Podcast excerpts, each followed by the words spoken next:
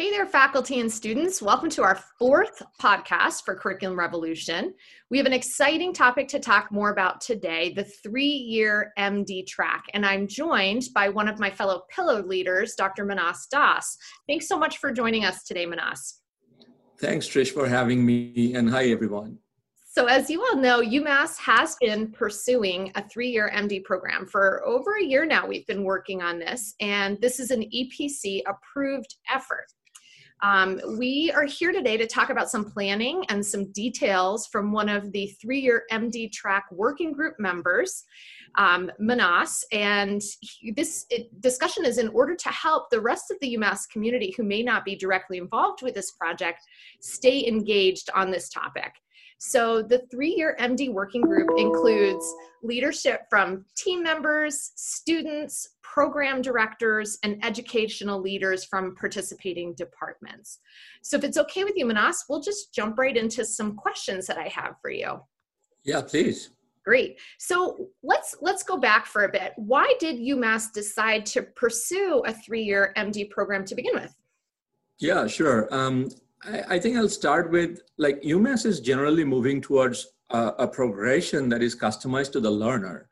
I mean, while some students may take more than four years, but there are others who might be able to move more quickly through the curriculum and through the competencies. So this program will provide an opportunity for, for those subset of students to go through medical school in one less year, which means less student loans, less debt, um, and the other thing I would say, and that this is in our mission, is that this program will help us amplify the generalist physician workforce for the Commonwealth. That will help us better meet the needs of our healthcare system. That's great. I, I think it's really interesting that you're talking about individualized progression. I mean, we certainly know that a large percentage of students take extra time to move through medical school. So, this idea that some motivated learners who have definitive career plans might be able to do it faster makes total sense to me. Um, how is a yeah, pro- absolutely. Great. Um, so, how is a program like the three-year MD program? How is that advantageous to students? And then I'm going to ask you how you think it might be advantageous to the residency programs that are deciding to participate. But let's start with the students. How might it benefit the student? Yeah, uh, uh, for the students, as I said before, this, this allows individualized progression, right? For the selected students, it would be as efficient, if not more efficient, and less expensive medical education, which is a huge plus. Uh, and then for the next part of your question for residency programs, I think it would be very helpful for them to know the students from right from the first year, right? The participating programs actually play such an important role in, in, in admitting these students in their first year. So, I mean, through all three years of like, you know, structured process of support and mentoring, these, these programs can create ideal candidates uh, fit for their mission. Great, thank you. So I love the idea of saving our students time and money. I know as a UMass graduate myself, I would have been really interested in a three-year MD track. I also um, on the GME side, I know our own residency program is always working so hard to recruit and attract the UMass students. So I, I agree with you. I think this is a real opportunity for our residency programs to hang on to some really high quality incoming interns. Yeah, and this is the exact reason why several of the residency programs have so, uh, shown such interest, you know, in this initial period of work. Yep, Yep. So we've heard that the mission is around increasing, or I believe we're using the word amplifying, the generalist workforce. Can you tell me a little bit more about what that means? I think we're using the term generalist a little bit differently than some traditional definitions. Do you mind commenting on that? Yeah, exactly. That, that that that's very correct. I mean, traditionally, you know, generalists are, as you know, defined by their specialty, right? With physicians in family medicine, general internal medicine and general pediatrics being considered as generalists. Here at UMass, we are using it in a, in, in, a more broader sense. We are, we are talking about the term general, generalist to describe like a number of specialties that can remain general in their practice. For example, general surgeons, OBGYN, psychiatry, of course, along with the classic primary care. Um, so a, a broader sense of the term. Great, thank you. Um, and I know that the details of the curriculum itself for the three year track haven't been finalized. That's a work in progress. But is there anything you can tell us so far about the curriculum from the conversations and decisions within that working group? Sure.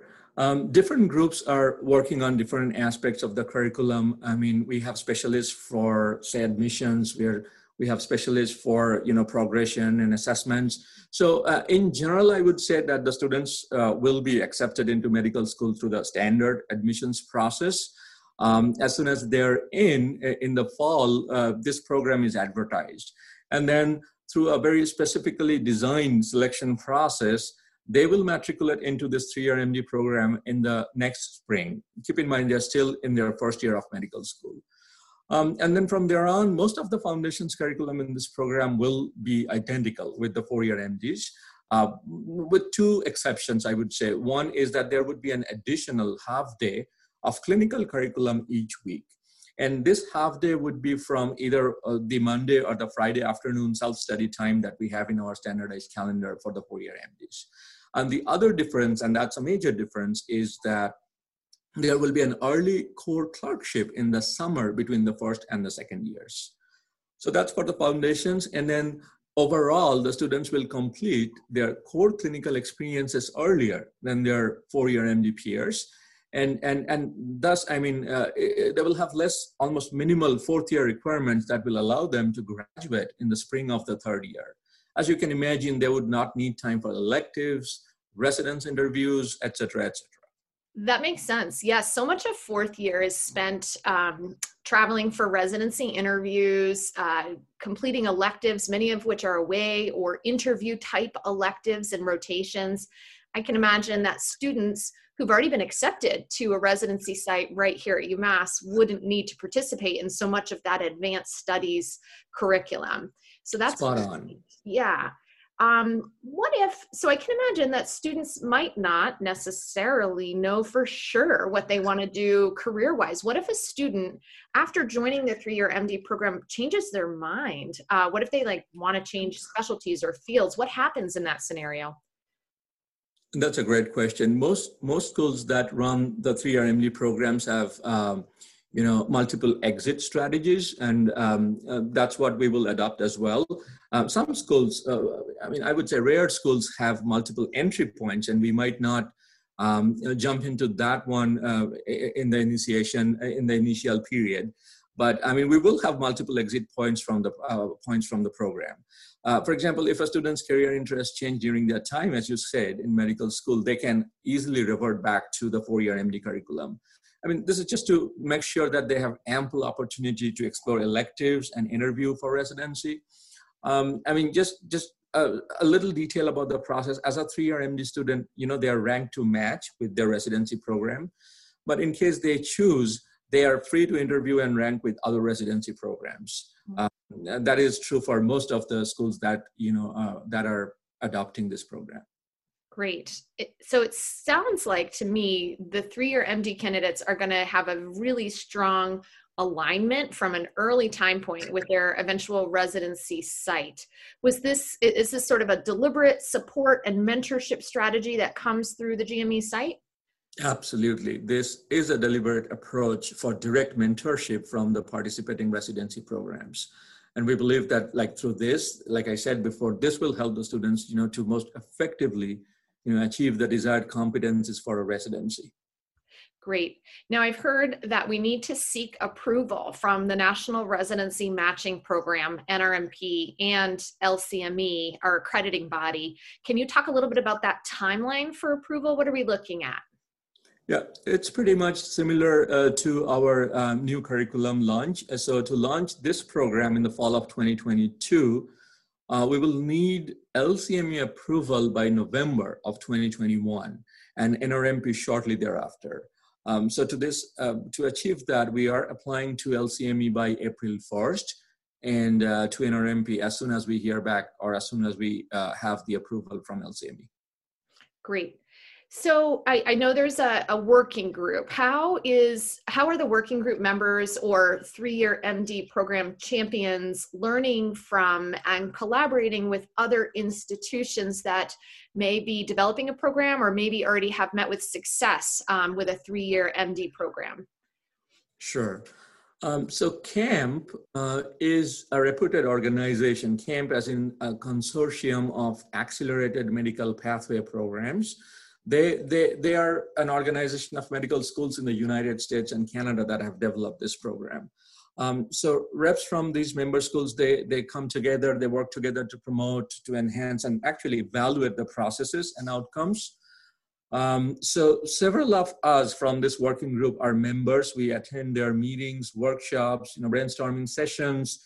Uh, they bring in, they bring in guest speakers all the time. Like uh, this Friday, they are bringing in uh, a, a speaker from NRMP, um, and they also have annual meetings. So we are constantly in touch with them. We are constantly in touch with, you know, as you said, program champions from other schools, and um, consult them about, you know, successful strategies and you know lessons learned.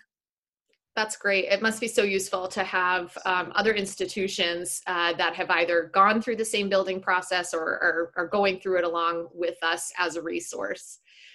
Is there anything else you want to say about the three year MD program? We're coming up on the end of our time together, and I just wanted to give you a moment that was open to, to comment on anything else related to the three year MD track.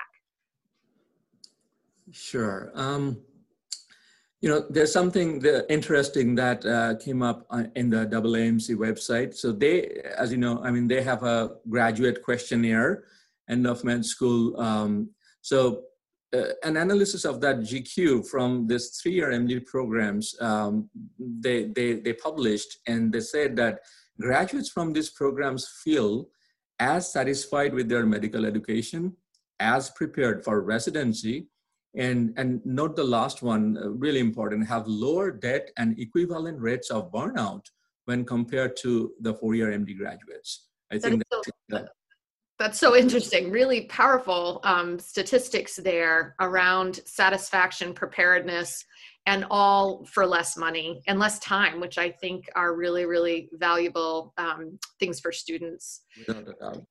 Well, thank you so much for sharing your insight about the three year MD program. I think it's a really exciting time for UMass, and I'm sure I speak for the whole UMass community when I say thank you so much for your efforts on this front. You're most, you're most welcome, and uh, yeah, it was uh, great conversing with you as well. Great. I'm sure we'll have you back for another topic in the future. And that's it, everyone, for our uh, weekly edition of the Curriculum Revolution podcast. We'll talk more next week.